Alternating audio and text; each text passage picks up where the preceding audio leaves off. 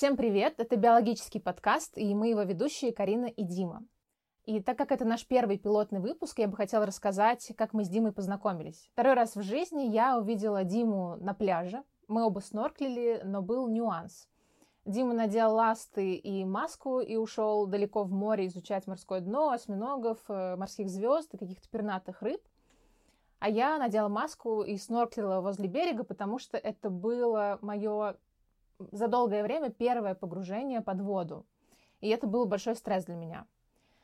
И вот вдоль берега я увидела маленькую рыбку, которая была похожа на рыбу-меч. У нее был такой острый носик и э, продолговатое тельце. Она была очень маленькая, но я очень сильно испугалась и выбежала на берег. Почему-то мне показалось, что эта рыба может меня либо уколоть, либо ударить током. Но потом, конечно, я загуглила, поняла, что они абсолютно безопасны и что они бывают огромных размеров, и их вылавливают, держат голыми руками, и никто еще не умирал от них. А Дима в этот момент вернулся на берег только к закату, когда уже садилось солнце. Я не знаю, сколько ты был в воде, наверное, часа два, просто постоянно в воде. И мне кажется, что эта история очень хорошо показывает, насколько у нас с тобой огромная пропасть в знаниях о природе и биологии. И очевидно, что ты эксперт-биолог, а я просто взрослый человек, который очень интересуется природой, но очень мало о ней знает.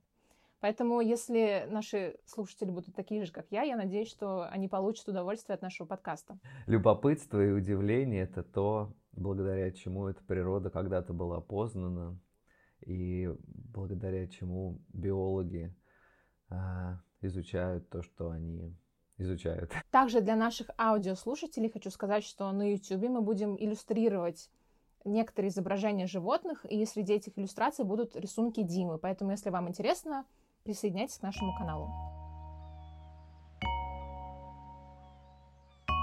Итак, мы сегодня говорим про китов.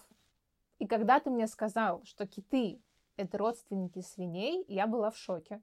Я никогда об этом не слышала, и даже подумать об этом не могла.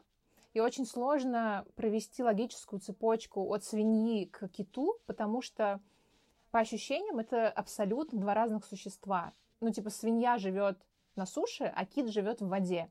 И не просто в воде, а в океане. Поэтому расскажи, пожалуйста, как такое вообще возможно? Ну, в этом нет ничего удивительного, потому что если присмотреться к другим животным, ну, например, к э, ежу, вот, который оказался по недавним исследованиям родственником слона. Вот, то, в общем, э, свинья и кит не такие уж разные. Если серьезно, то 50 миллионов лет, когда современные киты начали становиться китами, начали заходить в воду, э, вот этот предок действительно был очень похож на свинью, э, где-то на косулю, вот, и... Слушай, свинья и косуль это совершенно два разных, как будто тоже существа. Ну, это и то, и другое парнокопытные. В общем, и на самом деле они не очень далеко друг от друга отстают. Современный кит, каким мы его видим, конечно, уже совсем не напоминает нам ни свинью, ни косулю, э, ни верблюда, вот, ни буйвола. Но это сходство и, и различие довольно обманчиво. То есть, да, если всматриваться как-то в морфологию, смотреть скелеты, смотреть эм, останки палеонтологические, то э, будет видно, как это все менялось. Вот, и когда эти свойства приобретались, а какие-то исчезали. А как такое возможно, что предок кита ушел в море? Как эта свинья ушла в море? Как это возможно? Это довольно загадочная история в плане, э, ну, наверняка мы не знаем, как это происходило, но есть догадки. Эти догадки основываются на данных палеонтологии и на данных э, генетики. Но, видимо, выглядело это так. Был такой небольшой зверек, ну, относительно небольшой, да, размером с современную собаку, может быть, даже чуть поменьше. И этот зверек кто-то считает, что этот зверек был похож на современное животное оленек. Вот, э, это тоже такой парнокопытный, который живет рядом с водой. Но одним словом, этот зверек, он э, жил рядом с водой и периодически в эту воду забегал. То ли он прятался от хищников, потому что был невелик ростом. Вот, то ли он туда забегал, потому что там было пищи больше, но одним словом он забегал туда, забегал, а со временем просто перестал выбегать уже из воды и начал постоянно жить там. Сначала он э, жил подобно современному бегемоту. Вот если вы видели когда-то бегемотов, может быть, вживую или в зоопарке или где-то еще, э, то бегемот довольно неуклюж на суше, и да, его такая масса не позволяет ему как-то быть уж очень активным. Но когда он погружается в воду, он там быстро как-то передвигается, и он просто может э, людей Э, или других животных сильно повредить, если те залезают на его территорию. Они очень-очень территориальны. Ну так вот, и э, говоря о бегемоте, да, вот как-то похожим образом это все развивалось, только бегемот дальше не превратился в кита, а вот эти животные, да, этот предполагаемый оленек или, да, какое-то мелкое такое парнокопытное – оно в воду зашло и как-то из нее, из нее не вышло. Видимо, сначала он под водой бегал, э, вот, искал какую-то пищу себе там, а со временем он перестал выходить из воды. Но у меня вопрос. Как он разросся до таких размеров с маленького оленька размером с собаку? Вот как такое возможно? На самом деле, этот вопрос довольно сложный. Ну, в смысле, что здесь нет единой какой-то единой линии да, развития этих китообразных. Эм, сразу он огромным не стал. Сначала он был похож на такого маленького э, дельфина, потом часть этих дельфинов стала эволюционировать в сторону увеличения размеров, и эта часть, как правило, э, питалась мелкими животными, всевозможными ракообразными планктоном. Другая часть э, питалась рыбой и животными покрупнее, и они, в общем, ну, в современной фауне представлены, они не такие уж и большие. То есть, пожалуй, самый большая, большой кит, да, который не питается планктоном, это кашалот, который питается глубоководными кальмарами. Вот, он действительно огромный.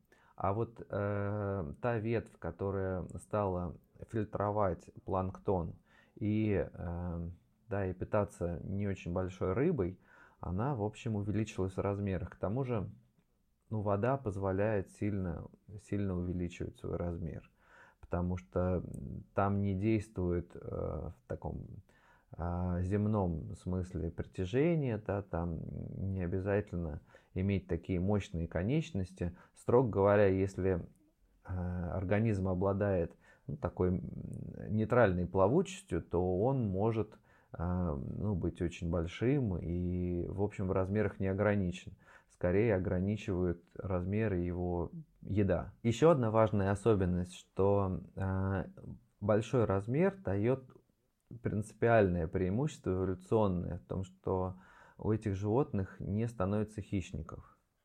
Так же, как, например, на суше слон или до этого мамонт или некоторые виды динозавров до некоторого, до некоторого времени, пока не появились эти крупные хищники э, среди динозавров – они в этом размерном классе были единственные, и фактически хищники могли претендовать только на их детенышей. Как, собственно, и с современными китами происходит, то есть э, нет, кроме человека, существа, который способен, например, того же синего кита или э, ну, того же, например, кашалота, ну, как-то съесть. Единственное, кто на них нападает, это э, ну, некоторые, во-первых, хищные киты другие, типа касаток, и это могут быть акулы, э, но опять же нападают они либо на очень раненых животных и каких-то ослабленных, либо на детенышей. А когда ты говорил про размеры кашалота огромные, это какие размеры? Ну вот считается, что самый большой кит и, возможно, самое большое животное, когда-либо жившее на Земле – это э, синий кит, и он достигает размеров приблизительно 30, 33, 34 метров и весит порядка 130 тонн. Ну, то есть, если, то, то есть для сравнения 30, 33 метра э, это где-то с 11-этажный дом. Охренеть. То есть, э, возможно, такой кит сейчас плавает где-то. Да, таких океане. китов, надо сказать, довольно много плавает. У них довольно широкое распространение. И, в общем, они есть. Обалдеть, обалдеть. А, знаешь, что для меня звучит нелогично? Что киты, которые ели маленьких э, животных, планктонов и рачков, они стали большими, а те, которые ели больших, они остались маленькими. Как-то это странно. Как будто бы должно быть наоборот. Маленькие едят маленьких, большие едят больших. А, ну, надо сказать, здесь есть исключения из этой логики, потому что некоторые виды э, полосхатиков питаются рыбой, э, вот, и тоже довольно крупные. Но общая логика следующая. Для того, чтобы питаться рыбой и для того, чтобы питаться ну, относительно крупными животными, нужно быть меньше, потому что это дает большую маневренность и скорость все-таки вот такое большое существо, например, как синий кит, ну, оно не сможет достигать такой скорости и быть таким маневренным, чтобы охотиться за рыбой. А рыба, она э, в эволюционном отношении, по сравнению, например, с э, тем же, той же креветкой, или вот то, что называется крилем, всевозможными планктонными организмами, она уже обладает довольно сложным поведением. И ловить ее сложно. И вот такой огромный э, кит, он может только ловить какие-то стаи рыб, что, собственно, и делают эти киты. Им для этого приходится объединяться а, в стаи небольшие, небольшие группы, и они особым таким загонным способом ловят эту рыбу. Но э, это эволюционно оказался более сложный какой-то путь, а гораздо проще да, ловить большое количество мелких организмов, которые относительно неподвижны, но особенно относительно такого большого животного. И э, если их в достаточном количестве есть в океане, то им питаться, конечно, проще и быть таким большим. То есть вот э, если, если смотреть на вот эти эволюционные движения, да, то они э, часто такие очень компромиссные. Ну, то есть ты, предположим, изменил размер тела, да, и стал огромным но благодаря этому изменению ты стал менее поворотливым. Да, и, соответственно, какая-то часть э, добычи, которая раньше ну, могла быть доступна, она становится недоступной. Но за счет этого ты приобретаешь ну, условное бессмертие в океане, когда у тебя нет хищников. И вот эти движения, они всегда такой как бы компромисс. Да? Ты можешь, например, остаться в таком среднем размерном классе, ну, например, как касатка, да, и охотиться на рыбу но тогда у тебя будут там другие сложности. Не знаю, кстати, какие, угу. у, них, какие у них сложности. Ну, например, э, сложности касатки будут в том, что она будет очень зависеть от этой рыбы. То есть, ну, большие существа, например, как э, как, как вот этот кит огромный, да, тот же синий кит или кашалот или горбатый кит, они, например, могут долгое время не питаться за счет своей массы. Вот. А вот эти подвижные животные, типа касатки, не могут, им постоянно нужно есть. Хотя у них есть какой-то период, когда они там нагуливают жир, но тем не менее касатка относительно небольшая, поэтому питаться ей нужно всегда.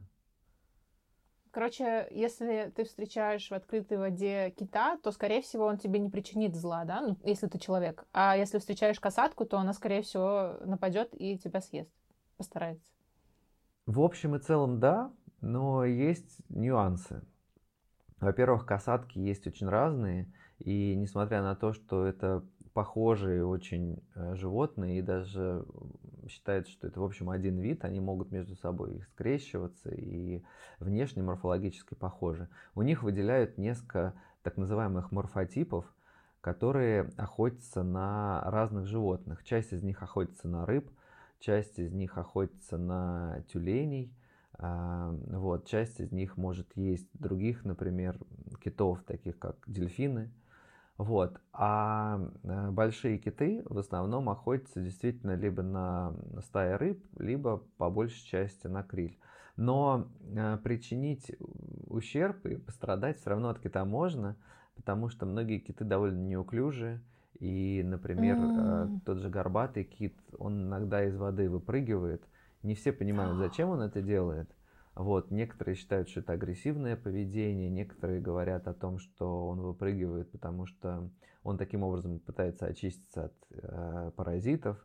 Вот. Кто-то говорит, что это игра, но рядом с человеком, который с таким китом очень маленький, и рядом там с надувной лодкой, на которой часто плавают смотреть этих китов, это может быть довольно опасно, потому что многотонная туша, выбросившаяся из воды, он к тому же не всегда, в общем, понимает, э, где человек и, и что, его, что ему может э, тоже угрожать на поверхности. Поэтому иногда он может, э, например, упасть на лодку или рядом. А были, были такие случаи какие-то прям ну, жесткие, когда плывет лодка и под ней всплывает кит? Да-да, есть такие случаи. Мне кажется, что сейчас с развитием Э, туризма и э, туризма, связанного с Китаем, такого довольно много, и можно посмотреть, есть смешные и не очень смешные э, ролики в интернете. Вот. Но э, если говорить про статистику, то э, был какой-то один случай, когда женщину заглотил по ошибке вот такой вот кит, который питался, э, э, питался мелкими рачками, но он тут же ее как-то выплюнул. Вот, это произошло... Что? Да, да он, как, он, он как-то ей подавился и, в общем, выплюнул.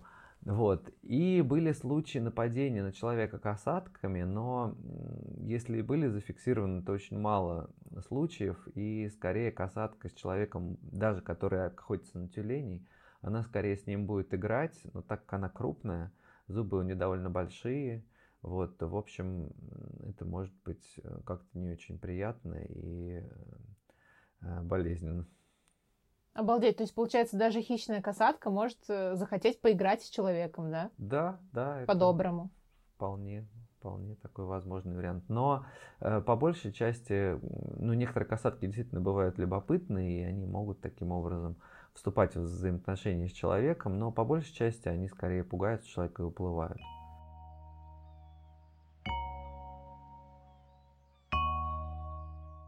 Давай поговорим про жизненный цикл китов, как долго они живут и как часто они размножаются. Очень по-разному. И э, многие киты, например, такие как касатки или голубой кит, вот огромный, они живут довольно долго. И в среднем касатки те же живут порядка 90, а то и больше лет. А синий кит тоже может жить приблизительно 80-90 лет. И а, ну вот крупные животные живут долго. А, более мелкие, например, те же дельфины, а, многие живут порядка 30-40 лет. Но в целом можно говорить, что время жизни китов сопоставимо с человеческим. То есть 100, 120, 150 лет киты не будут жить, да? Ну, 150, 120 нет, около 100 лет возможно. Эм, дело все в том, что эти данные довольно сложно э, проверить. И одно время были статьи, где рассказывалось о том, что некоторые китообразные могут жить там и 150, и 200 лет. И это была какая-то сенсация, все про это говорили. Но сейчас стало понятно, что, скорее всего, это неправда. И второе, э, те наблюдения, которые ведутся за животными, постоянные, они не настолько продолжительны, чтобы ну, была такая довольно точная статистика. Вот, собственно, вот такие точные исследования, которые мы сейчас да, имеем, а, им, в общем, не так много лет. То есть, ну, наверное, по-хорошему китов стали исследовать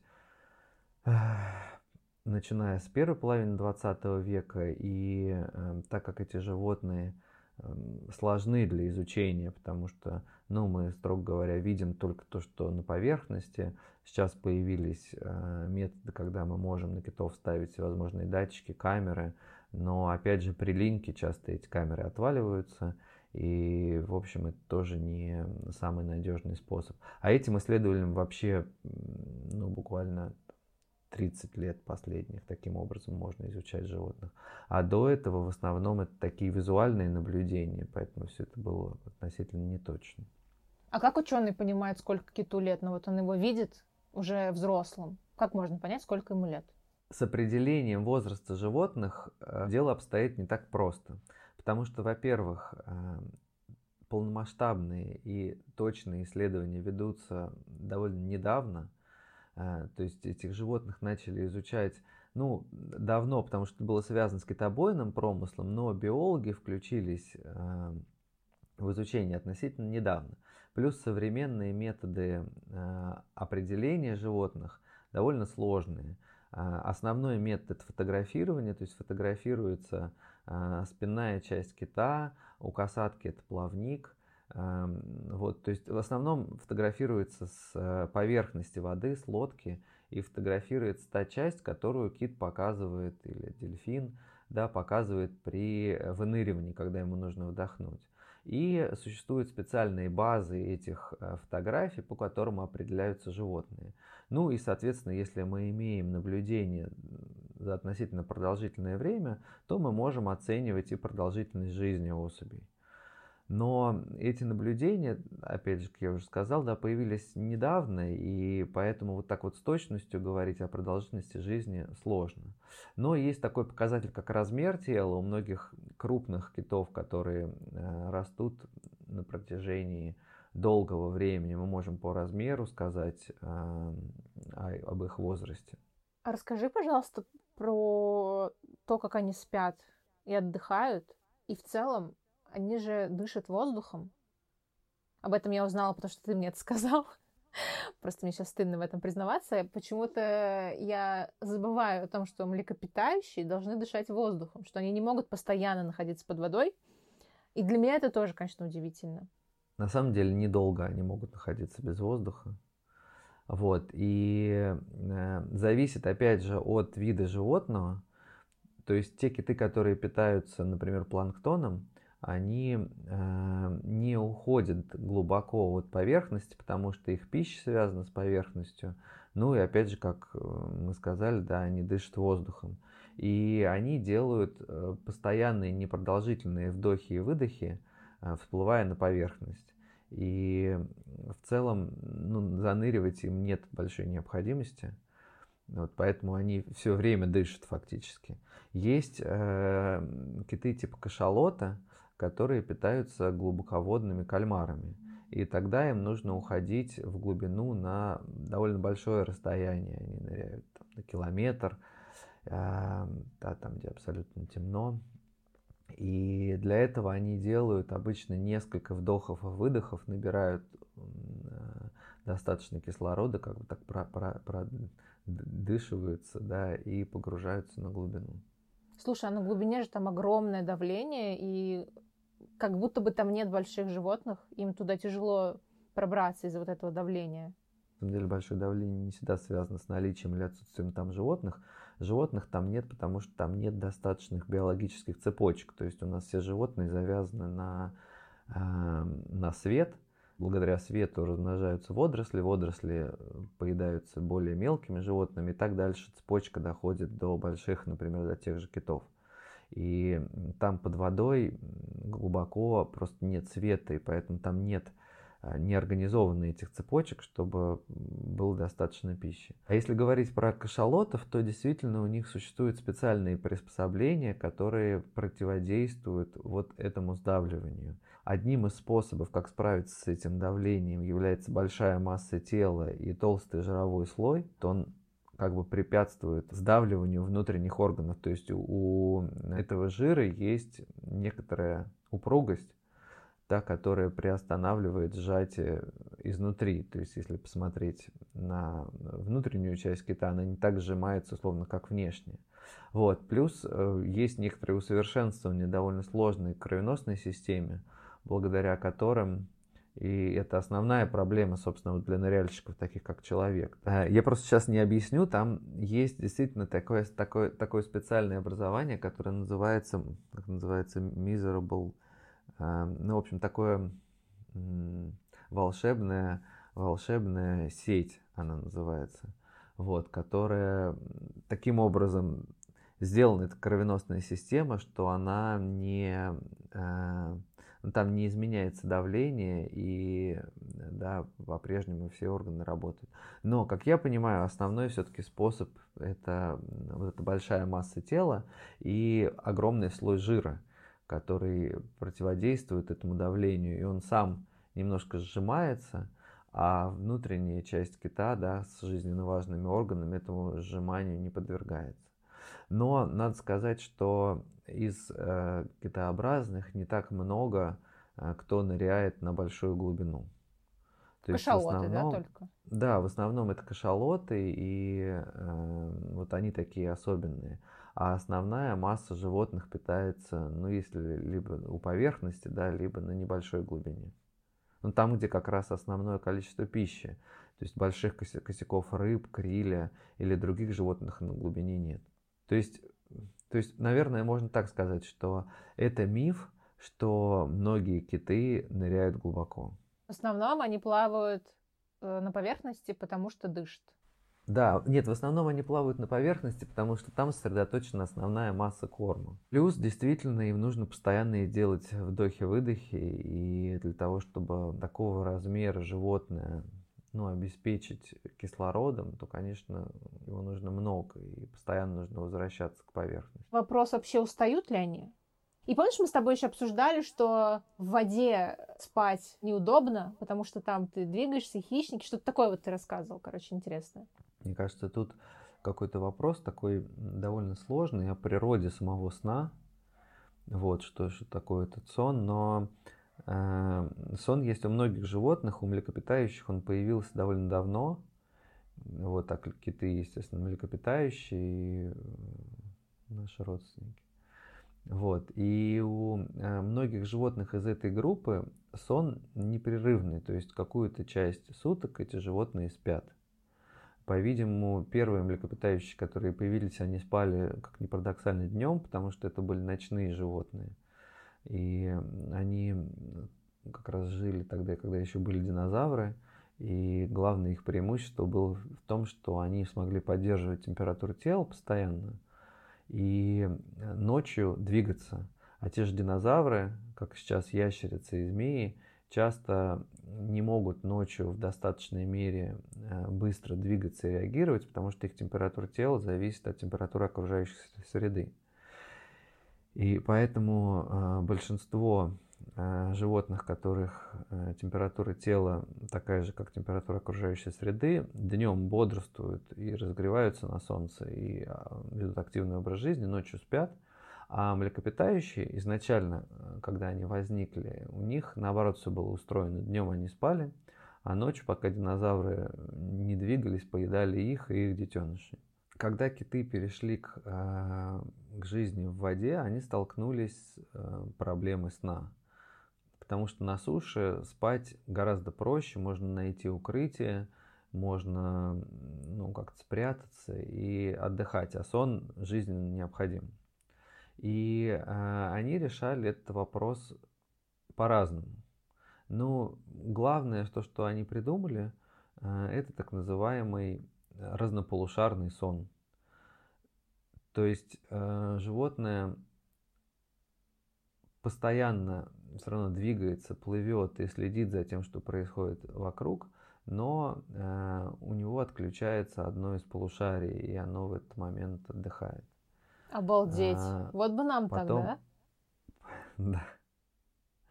Но я боюсь, что это не очень для человека эффективная стратегия, потому что заниматься какой-то продуктивной и активной деятельностью в таком состоянии все равно нельзя. То есть у китов это приспособление связано с тем, что они продолжают плыть, они продолжают все равно всплывать и погружаться, вот. И в этот момент э, сначала одно полушарие выключается и переходит в фазу э, сна, потом другое. То есть, получается, если они почувствуют одним полушарием опасность, они проснутся? Да, они проснутся. Обалдеть. Очень круто.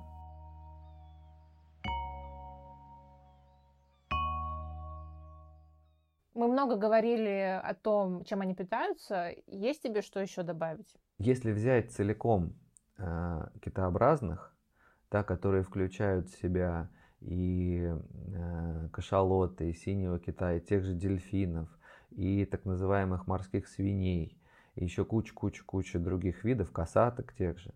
Основная масса китов, э, самая многочисленная по числу видов, они средних размеров, э, такие как дельфин, и они питаются рыбой. Но среди них есть животные, которые питаются а, более крупной добычей, такими, такими животными, как тюлени, дельфины, некоторые едят даже пингвинов. Вот, и это касатки. Опять же, не все касатки, а только несколько групп касаток, потому что часть касаток также питается рыбой, как дельфины остальные. Когда я видела видео с китами, которые захватывают много-много планктонов себе в рот, а, было ощущение, что там просто очень много воды. Вот как много они съедают э, за раз и каким количеством им нужно наесться, потому что ощущение, что они очень большие, а планктончики очень маленькие, и их как будто очень мало. Тут важно сказать вот что. Э, среди, все, все китообразные разделены на две большие группы. Это так называемые зубатые киты и усатые киты. Вот э, к зубатым китам принадлежит касатка, кашалот, э, дельфины, все морские свиньи. Это те киты, у которых есть зубы. И с помощью этих зубов они ловят свою добычу. Кашалот кальмара, а все остальные рыбу и некоторые других животных. Это довольно крупные зубы, а, они а, предназначены для захватывания пищи. Они не умеют жевать, под водой довольно сложно жевать, да, они просто захватывают ее и проглатывают. А вот та группа поменьше, которая называется усатые киты, они фильтраторы, и у них нет зубов, у них есть так называемый китовый ус, он представляет собой выросты кожи. Это такое э, вещество, очень похожее на, наш, на наши ногти или наши волосы, которые формируются э, у них э, на верхней челюсти. И э, нижняя челюсть образует своего рода сачок. Вот под нижней челюстью э, существует мешок, который растягивается, в, э, когда кит открывает рот. Благодаря растягиванию этого мешка туда попадает большое количество воды, вместе с э, находящимися там животными, теми же креветками, крилем и так далее. Дальше кит смыкает э, челюсти и с помощью мышц, которые находятся вот в этом самом мешке, выдавливают эту воду через китовый ус. А китовый ус представляет собой часто-часто сидящие друг с другом пластины, которые совсем, которые на, на концах расходятся в такое волосоподобное как бы вещество, и это фактически такая тонкая сеть, через которую под давлением выходит та вода, которую кит набрал в рот, и вот в этот мешок под нижней челюстью. И э, все, что все мелкие ракообразные или рыба оседает вот на этом самом усе. И дальше, когда э, вся вода выдавлена, кит с помощью языка слизывает э, образовавшийся там ну, такой налет, что ли, да, по сравнению с его размерами, вот из этих животных и заглатывает.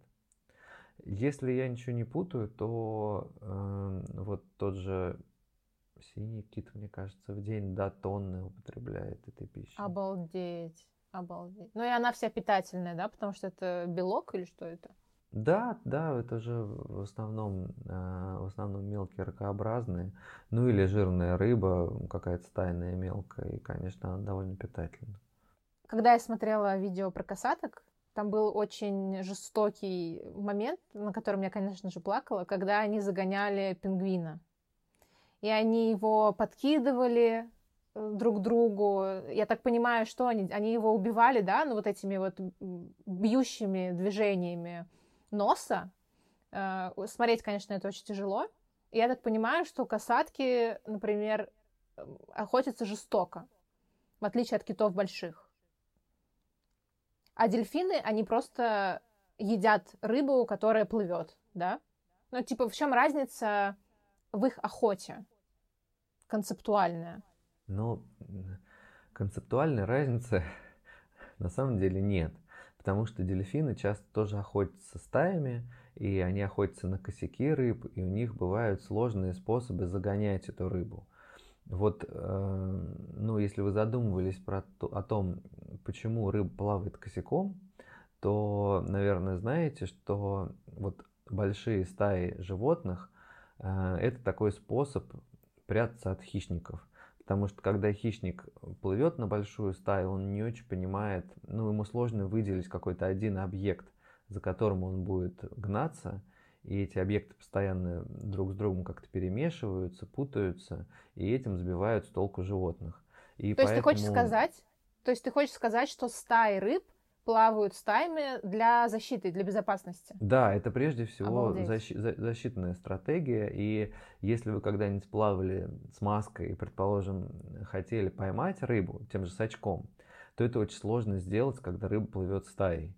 То есть единственный способ, как можно ну, более-менее эффективно это ловить, отлавливать рыбу, да, это гнаться за какой-то конкретной рыбешкой. Но когда ты плывешь на стаю, рыбы часто меняют направление, э, залезают внутри, внутрь косяка, и поэтому конкретную рыбешку догнать довольно сложно. С теми самыми трудностями сталкиваются и дельфины, и некоторые крупные киты, которые охотятся на стаи рыб. Некоторые крупные киты, которые обладают цедильным аппаратом, э, но которые питаются э, стайной рыбой, они подплывают под косяк и э, плывут по окружности, выпуская из своего дыхательного отверстия пузыри.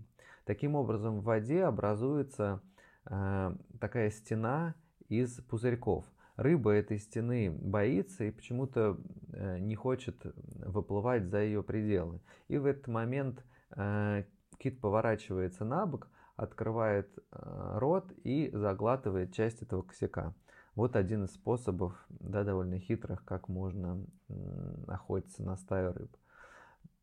Касатки и э, некоторые другие э, киты бьют хвостом по воде и тем самым оглушают рыбу. И потом подплывают и дезориентированных рыб, которые не очень понимают, где их косяк, или просто уже всплывают кверху брюхом, э, да, хватают и съедают те э, касатки, которые питаются животными, ну, в частности, пингвинами, э, дельфинами, некоторыми тюленями, э, очень различаются по способам охоты. Наверное, самые, самые интересные способы охоты и поведения у касаток.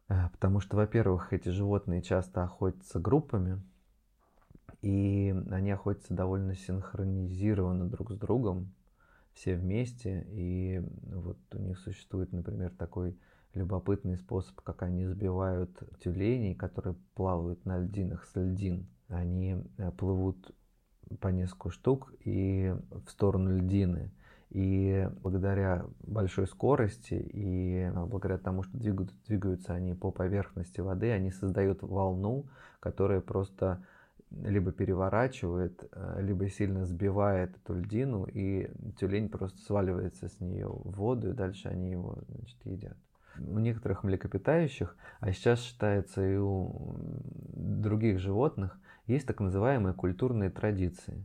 Это когда какая-то группа животных научается определенным э, особым способом охоты, которые никак не запрограммированы генетически, и эти способы охоты или способы поведения передаются из поколения в поколение в рамках определенной популяции.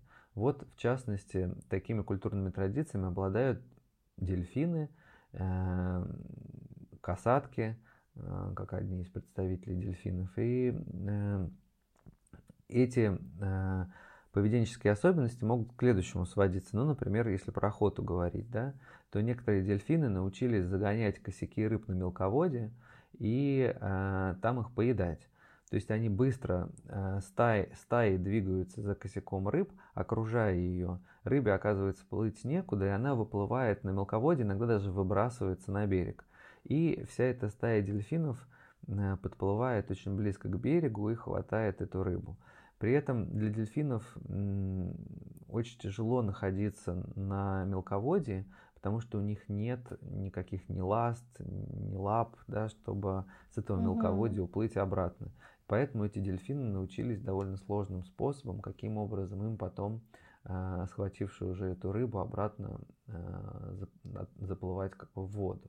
И те же самые э, способы появились у касаток, которые охотятся на тюленей, и часто на детенышей тюленей, которые живут либо на, ну, находятся на кромке воды, или по случайности подошли к этой кромке воды.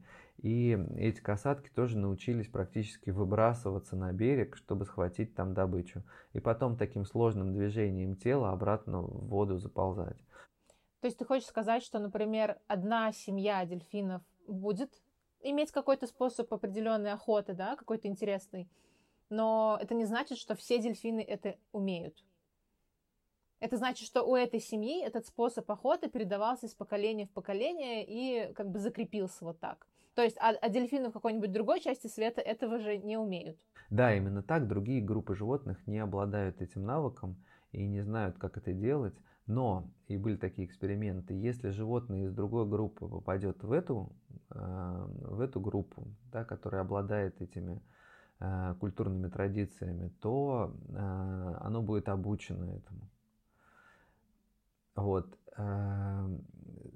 Культурные традиции – это современное направление в биологии, которым сейчас многие занимаются – потому что э, ну, стали замечать, и это, эти исследования появились еще в первой половине 20 века, потом после войны довольно много исследовались, э, когда те же, например, птицы, которые живут в городах, и это исследование, в частности, базировалось на поведении синиц в Великобритании, учались специфическим навыкам, да, которые помогали выживать. В частности, это исследование синиц которые научались открывать э, бутылки с молоком, которые были закрыты такой пробочкой из фольги. И э, в частности, мне кажется, что это в Лондоне было.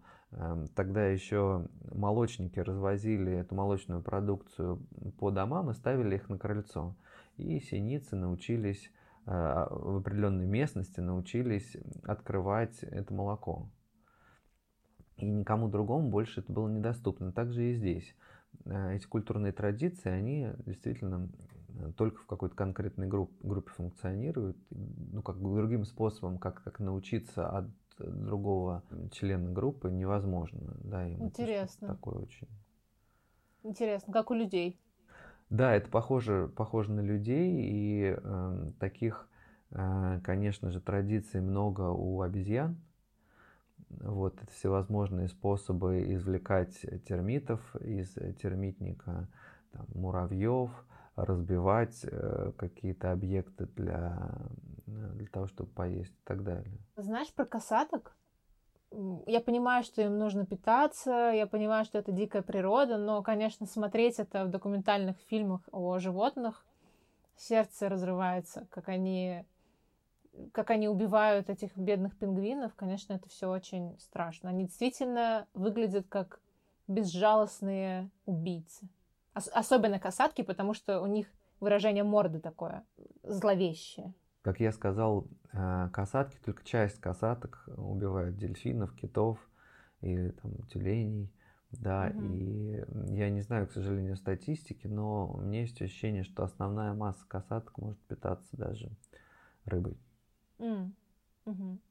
И касатки, они тоже бывают разных размеров, да? Ну, бывают компактные, маленькие, которые как раз-таки хищные, а бывают большие, по-моему, да, насколько мне известно? Нет, это один и тот же вид.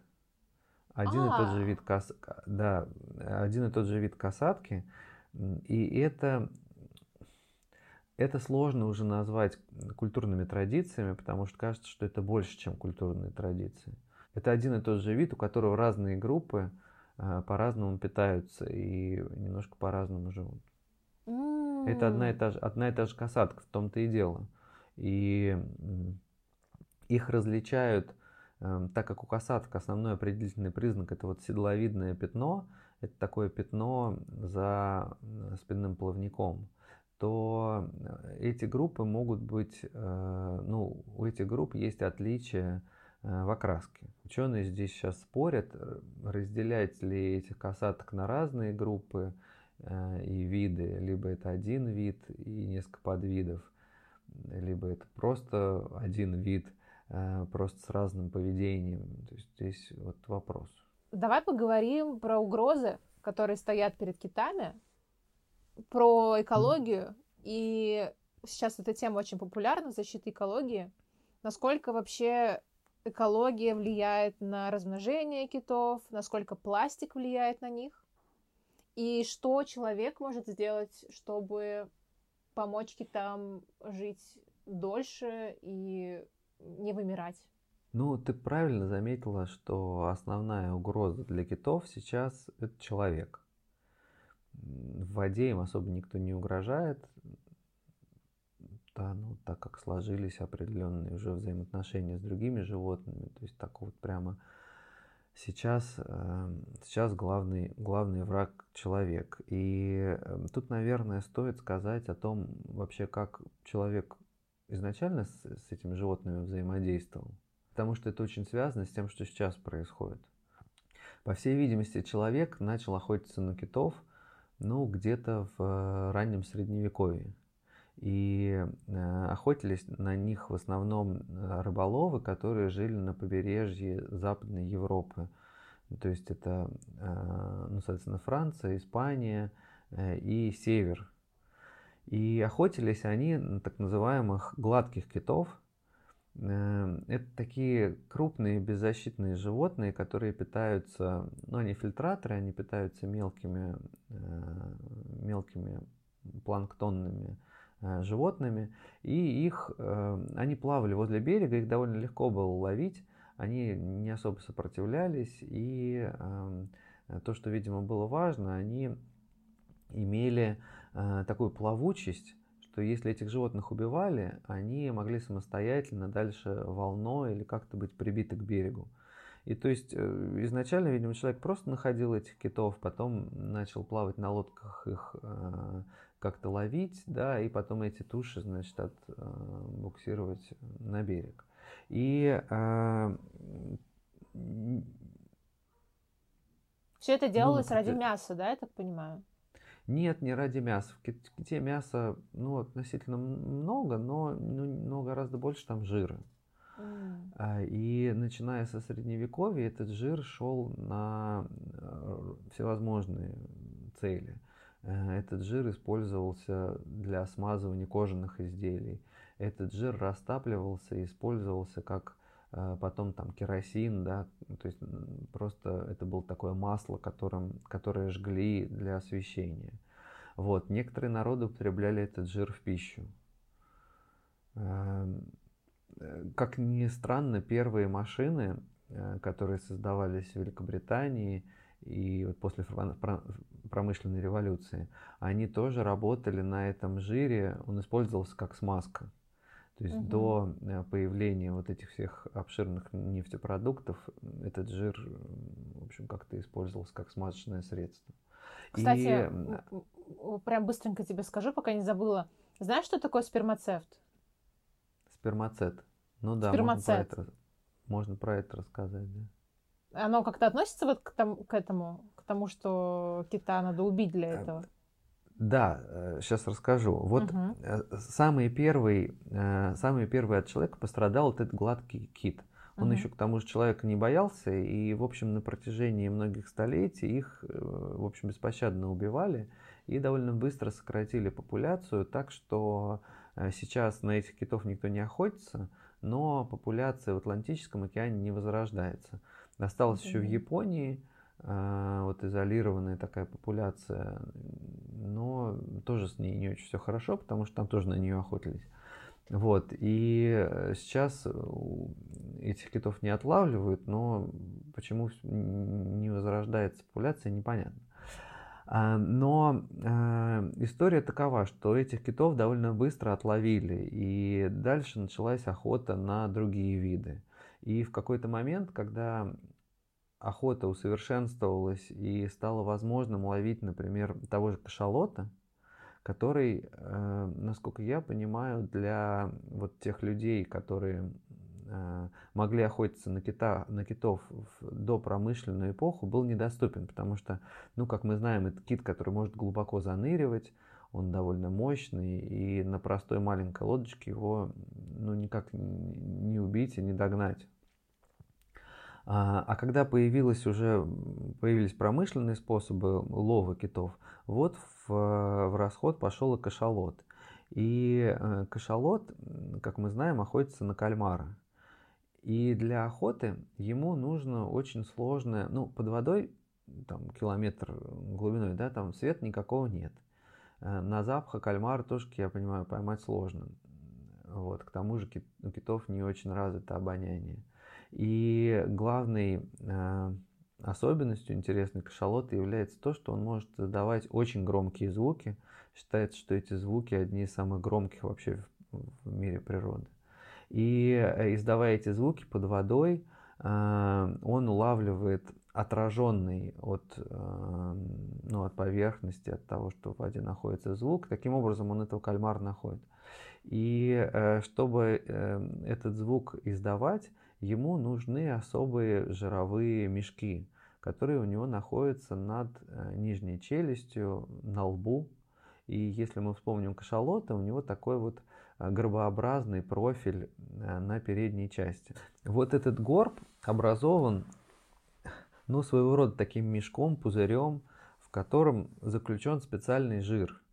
Э, когда его первые люди, ну, как-то ловили, то им этот жир, как ни странно, напоминал сперму потому что он такого белого цвета и, ну, похожий какой-то текстуры. Э, киту этот жир нужен в качестве резонатора. Вот э, для того, чтобы охотиться на глубине и издавать эти громкие звуки, у него существует специальная звуковая э, установка, которая находится за, за вот этим выростом. И когда он эти звуки издает, они проходят через этот мешок, который заполнен этим самым спермацетом, и звук усиливается. Вот этот спермацет, он э, человек нашел в нем кучу всяких удивительных свойств. Э, в частности, в советское время, я помню, были, был, был такой спермацетовый крем, например, для Так я недавно им пользовалась, представляешь? Я офигела. Да, но штука в том, что я специально как раз посмотрел как-то на состав этих, э, этих кремов разных, и там нигде нет этого самого спермацета. А, это просто название, да, теперь осталось? Это просто, это просто название, Хайповое. да, и оно, видимо, какое-то традиционное, но я не очень понимаю, где сейчас можно найти э, этот самый жир, потому что вылов э, кашалотов э, ну, запрещен конвенцией международной. Хорошо. Получается, что основная угроза от человека – да, основная угроза от человека, и э, многие киты, многие популяции китов, которые жили, например, в Атлантическом океане, были безжалостно уничтожены и, скорее всего, больше не восстановятся. В 30-е годы появилось э, целое движение за э, охрану, ну, по охране китов, и появилась такая международная конвенция о защите китов и запрете лова, и многие страны ее подписали – но потом некоторые страны из этой конвенции вышли, например, даже Япония. Э, мне кажется, какие-то северные страны э, как-то ограничены в этой конвенции. Э, я знаю, что Исландия по-прежнему ловит китов ради мяса и жира и часть продает в Японию. То есть окончательно отлов не прекращен. Но сейчас этот отлов регулируемый и серьезный урон китам не наносит. Гораздо больше, больший вред э, для китов представляют э, тоже судоходство, потому что многие киты не очень сообразительные попадают под э, винт корабля или как-то с кораблем сталкиваются и умирают, погибают. Вот. Жалко добряков. И, да, и еще сильно на китов влияет перевылов рыбы, угу. потому что рыба является основной пищей для некоторых китов. И э, таким образом человек просто кормовую базу э, у китов истребляет, да, и получается, что им просто нечем питаться. Обалдеть. Короче, э, пластик не особо влияет на китов. Насколько я знаю, пластик, да, точно не основное, не основная угроза нынешним китам. Давай поговорим про туризм, насколько это полезно, насколько это вредно, и вообще, что ты по этому поводу думаешь? Про китовый туризм. Да, сейчас в последнее время этот китовый туризм довольно развит, и многие люди хотят на китов посмотреть. Лично мне кажется, это довольно скучное занятие. Я несколько раз был на подобных мероприятиях. Правда, это любопытно, потому что ну, когда ты видишь перед собой в океане огромное животное, э, да, и как к нему можешь приблизиться, это поражает. Но в целом, э, какого-то особого поведения вот с лодки, и если ты делаешь это как-то разово, ну, вряд ли можно наблюдать. Поэтому скорее это удивление размером, а вот, значит, тут фонтан какой-то бьет из этого кита, а вот он всплывает, мы там его, там, не знаю, догоняем или еще что-то, да, но э, как будто бы какого-то сложного наблюдения не выходит. Поэтому мне кажется довольно скучно. Но с другой стороны, мне кажется то, что так много людей ездят э, смотреть китов, э, смотрят передачи, интересуются, способствует тому, что больше внимания привлечено, например, к охране этих животных. Эм, с другой стороны, у этого есть негативная какая-то сторона, потому что многие, например, ездят смотреть китов или косаток и часто мешают этим животным охотиться, пугают их. Вот. Не знаю, насколько большой урон они приносят этим животным. Эм, это, видимо, еще след... ну, как в будущем будет изучено и появится какая-то статистика. Сейчас насколько я знаю, такой статистики нет. И непонятно, насколько это вредит. Вот. Но точно животных отпугивает, точно им приходится какие-то изобретать более сложные места и способы, э, как избежать встречи с людьми. Э, то есть какое-то какое влияние имеет. Забыла у тебя спросить про детей китов. Как долго они живут с родителями? Очень зависит, очень зависит от вида. Мы как будто бы так немножко о китах Про говорим больших китов, да, как будто говорим. Знаешь, мне кажется, что как будто бы вот большие киты, дельфины и касатки для меня очень разные. Угу. Как будто это вообще разные виды даже животных. Они не похожи друг на друга. Но давай, если хочешь, можем сказать про всех чуть-чуть. Я могу сказать, наверное, тоже немножко в общем про, про разных. Да? Опять же, у разных китов разные очень стратегии и связи с э, а, с детенышами. Вот крупные киты, большинство из них ведут одиночный образ жизни. И детеныш плавает вместе с мамой в течение первых года-двух. И э, они довольно быстро набирают массу, довольно быстро становятся крупными и, в общем, могут вести самостоятельный образ жизни. У китов э, со сложным поведением, такие как э, дельфиновые, часто детеныши остаются своими родителями навсегда. У касаток такая, э, такая стратегия семейная. Как правило, это бабушка, две ее дочери, несколько внуков и внучек. Вот. Потом самцы действительно могут, когда они взрослеют, они могут уходить. Но в некоторых группах в некоторых группах и самцы, которые являются, ну, соответственно, там, внуками этой бабушки тоже э, могут оставаться и плавать. Угу. Интересно. Вот. У, у, у крупных китов, как я сказал, они, как правило, как правило, самостоятельно как-то плавают и питаются. Крупные киты обычно плывут на север, где довольно много планктона или э, той же рыбы э, в зимнее время, а в летнее время они приплывают в более теплые широты, и там размножаются, линяют и образуют э, крупные стаи.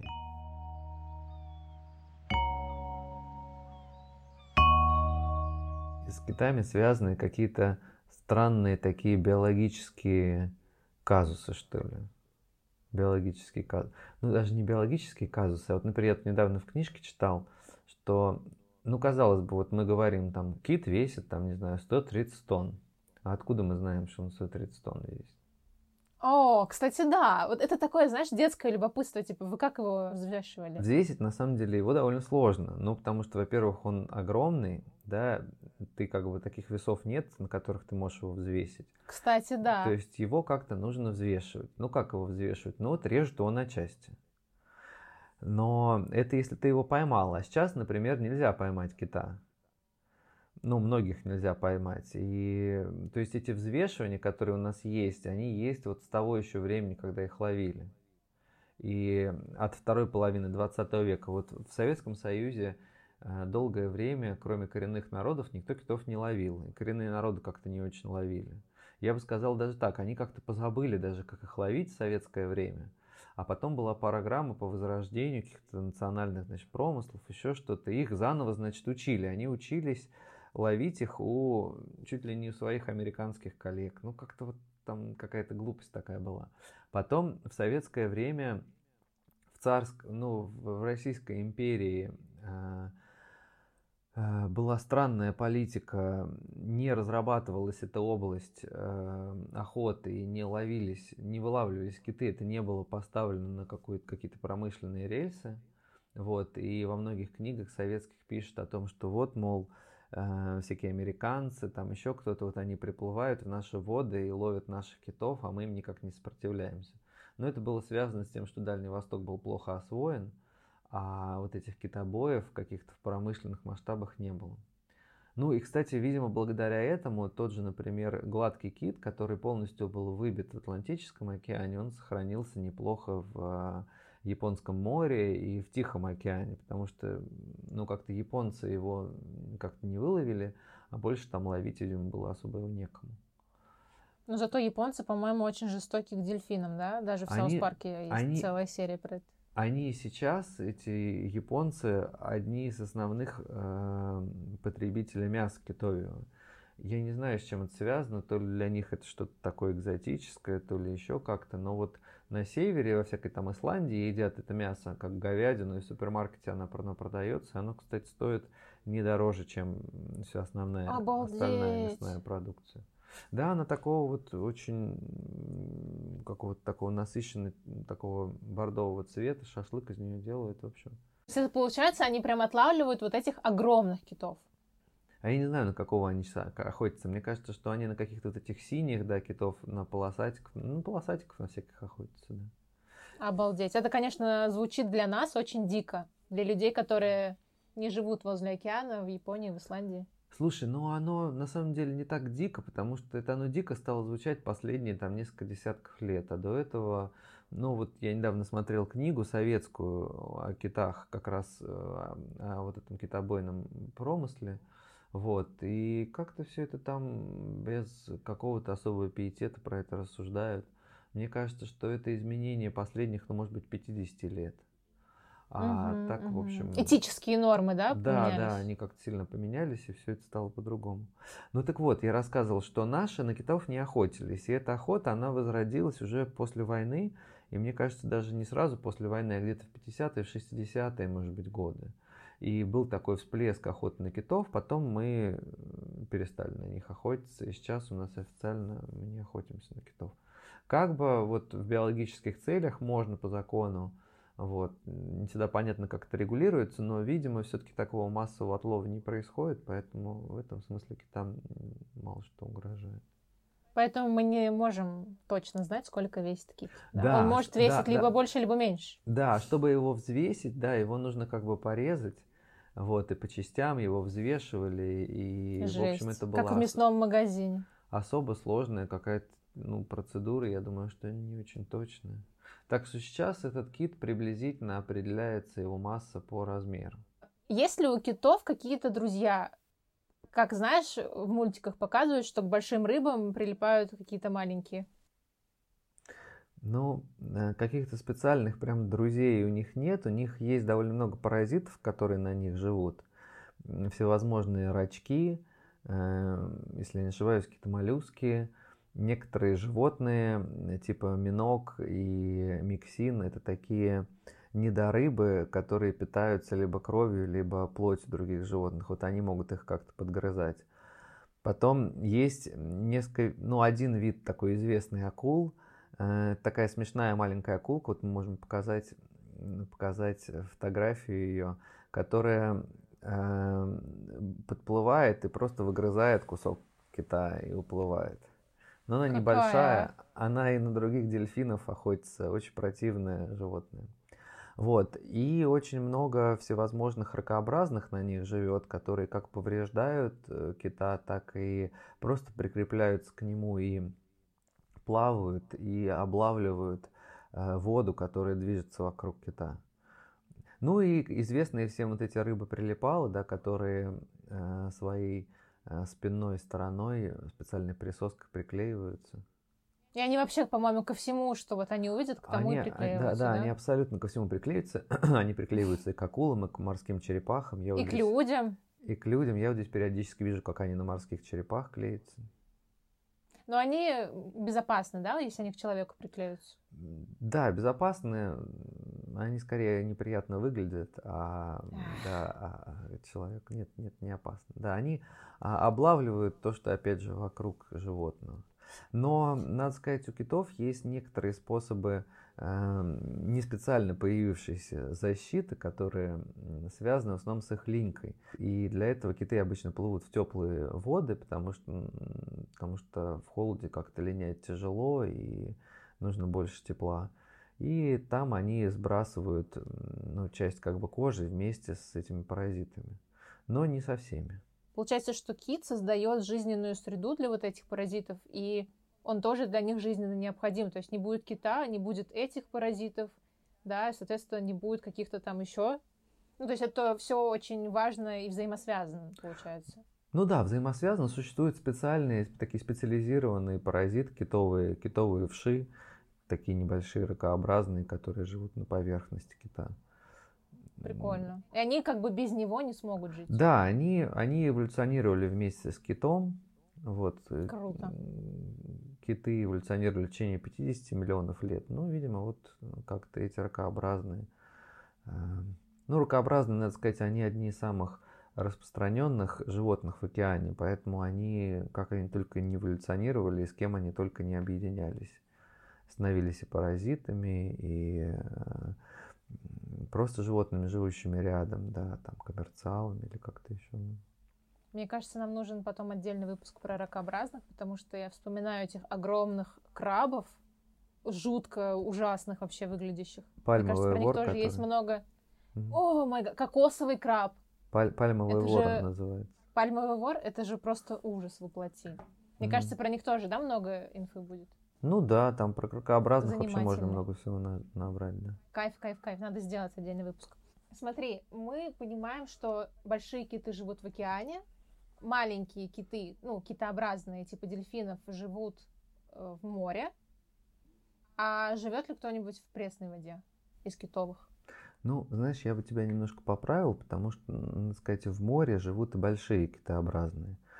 Тоже Средиземное море, например, заходит очень большое число китов и крупных китов. Э, просто так как там может быть недостаточно пищи, большие популяции китов, китообразных там нет. Точнее, больших популяций крупных китов там нет. Вот. А дельфины, да, могут и в мелких жить водоемах. Но и важно сказать, что так как э, китообразные и дельфины в частности, изначально млекопитающие, и изначально это не водные животные, то есть это не рыбы, то им довольно просто переходить к, ну, заплывать в те же реки. То есть если рыба, например, им, она в реку, в реку теоретически может физически заплыть, да, но э, у нее очень сильно ее дыхание связано с соленостью воды. Вот, там существуют разные способы, как там это перестроить, но это обычно происходит не очень быстро. А у, э, у китообразных такой проблемы нет. Поэтому многие дельфины заплывают э, в реки, в устье рек, в эстуарии рек. Ну, эстуарий это вот где река втекает в, в море, да, и образует такая а, образуется такая смешанная пресно-соленая вода. Но иногда они поднимаются и выше по реке для ловли рыбы. А, есть некоторые виды дельфинов, которые перешли к э, жизни постоянно в реках. И, да ладно. Да, существует э, дельфин, который живет в реке Ганга в Индии. Есть э, китообразный, и это не дельфин, а, хотя многие, ну, он очень похож на дельфина, но к дельфинам не относится, а, который живет в Амазонке. Вот, и да, есть какое-то количество таких некрупных китообразных, которые постоянно живут в реках. В дельфинариях дельфины находятся в соленой воде, да? Да, конечно. Угу, угу. Ну, то есть основная их вода соленая. Изначально, если взять историю китообразных, то, эти были, то это были животные, которые заходили в морскую воду. И это происходило в тот момент, когда еще не образовалась та конфигурация материков, которые есть сейчас, и Средиземное море не было, и Черное море не было замкнутым морем. это был так называемый океан Тетис, э, такой срединный океан между материками. И первоначально предки э, китообразных вот зашли как раз в этот океан Тетис. И да, они были морскими, уже вторично а, пройдя через всю эволюцию в море, они попадали в, рек, в реки и становились там постоянными жителями. Опять же, да, ну, как правило, в крупных реках, вот так, таких как Ганга, таких как Амазонка и несколько других рек. В Лаплате, вот, в, в Лаплате тоже живут дельфины, или это, может быть, это не дельфины. Там есть такая сложность в том, что некоторые дельфины, которых мы называем дельфинами в просторечии, да, дельфинами не являются. Вот, например, вот этот вот белый, э, белый китообразный, который называется э, белуха, у нас вот мы часто ее видим в всевозможных дельфинариях, это не дельфин. А вот э, наш черноморский как бы дельфин, это дельфин. А, мы покажем, как выглядит белуха, да? Да, покажем, как выглядит белуха, как выглядит афалина, ну, афалин это вот самый распространенный как раз дельфин в дельфинариях. Э, живет небольшой, сред... он у нас живет в Черном море и живет в Средиземном, живет в океане, практически всесветно он распространен. Э, да, я ездил с этими китами плавать, но правда довольно скучное мероприятие, потому что ты с лодки, ну видишь там плавник у него, ну видишь какой-то там фонтан, да, но видишь, что он как-то большой. Но, в общем, ничего там особо увидеть невозможно. А если говорить про экспедиции, про биологические мероприятия, такие специализированные, это очень ну, сложный и тяжелый труд, многодневный, часто в ужасных условиях. И э, у меня есть коллеги в университете, которые занимаются, в частности, касатками. И, в общем, часто это ну, очень тяжело физически. Интересно, что, как правило, этим занимаются девушки, уж не знаю, почему так вышло. Интересно, да, почему? Ну вот как-то обычно по большим кошкам, волкам и касаткам девушки. Какая-то... Интересно. Есть какая-то логика, все про это шутят, но, в общем... Сексизм. Да, да, да. Вот, и сами по себе эти поездки, ну, правда, такое специфическое очень развлечение эти экспедиции полезны для науки, правильно? Они полезны для науки. Я, я думаю, что... Нет, экспедиции полезны для науки, просто поездки. Мне до сих пор кажется, что кит это что-то такое про воображение больше. То есть есть животные, которых мы можем увидеть в зоопарке. Не знаю, есть много животных, которые мы можем увидеть в дикой природе, которые окружают нас. И они довольно понятные, ясные. Да, мы можем с ними ну, как-то взаимодействовать. А э, большинство китообразных это животные нам недоступные. Нам остается только ну, как-то сложным образом представлять, там, как это устроено, да, как устроена их жизнь, как они вообще выглядят даже, да, то есть мы не можем, э, ну, если мы там не занырнем с этим китом, что, в общем, ну, можно в теплых каких-то водах сделать, но в целом это тоже сложное мероприятие, да, то очень сложно представить вообще, ну, что это такое, кто это, да, и вот часть, э, часть животных, о которых много говорят, которыми интересуются, они, как мне кажется, живут больше в нашем воображении. Да, и это какая-то любопытная такая часть. Они очень как бы далеко, вот китообразные, одни из тех животных, которые очень далеко, как от обычного человека, так и от исследователя, потому что ну, изучать их по-прежнему трудно. Да, не зря столько сказок и книг именно про китов больших. Если ты его увидишь, то ты поменяешь свою жизнь и сознание. Ну и отсюда, отсюда всевозможные, да, мифы, которые существовали еще там с, с давних времен, когда люди, ну, где-то на берегу обнаруживали этих животных и Э, по-разному про них как-то фантазировали и э, да, описывали их совершенно фантастическими существами. Да, китообразные – это большая группа животных. Эм, сегодня мы о них поговорили в общем, но здесь очень много интересных подробностей про их поведение, про да, их э, какие-то особенности, которые человеку кажутся ужасными и пугающими. И про это мы можем поговорить Э, в следующих выпусках. А, например, про дельфинов, которые являются насильниками, по и моему убийцы, мнению, и, убийцами. и убийцами. Но Дима меня разубедил, и было бы интересно послушать об этом в следующем выпуске. Тогда мы с вами прощаемся. Подписывайтесь на наш канал во всех э, существующих соцсетях. Ставьте лайки, пишите свои комментарии и что вы вообще думаете по поводу этого подкаста и предлагайте темы, которые мы можем раскрыть в следующих выпусках. Всем спасибо за внимание. Увидимся в следующих выпусках.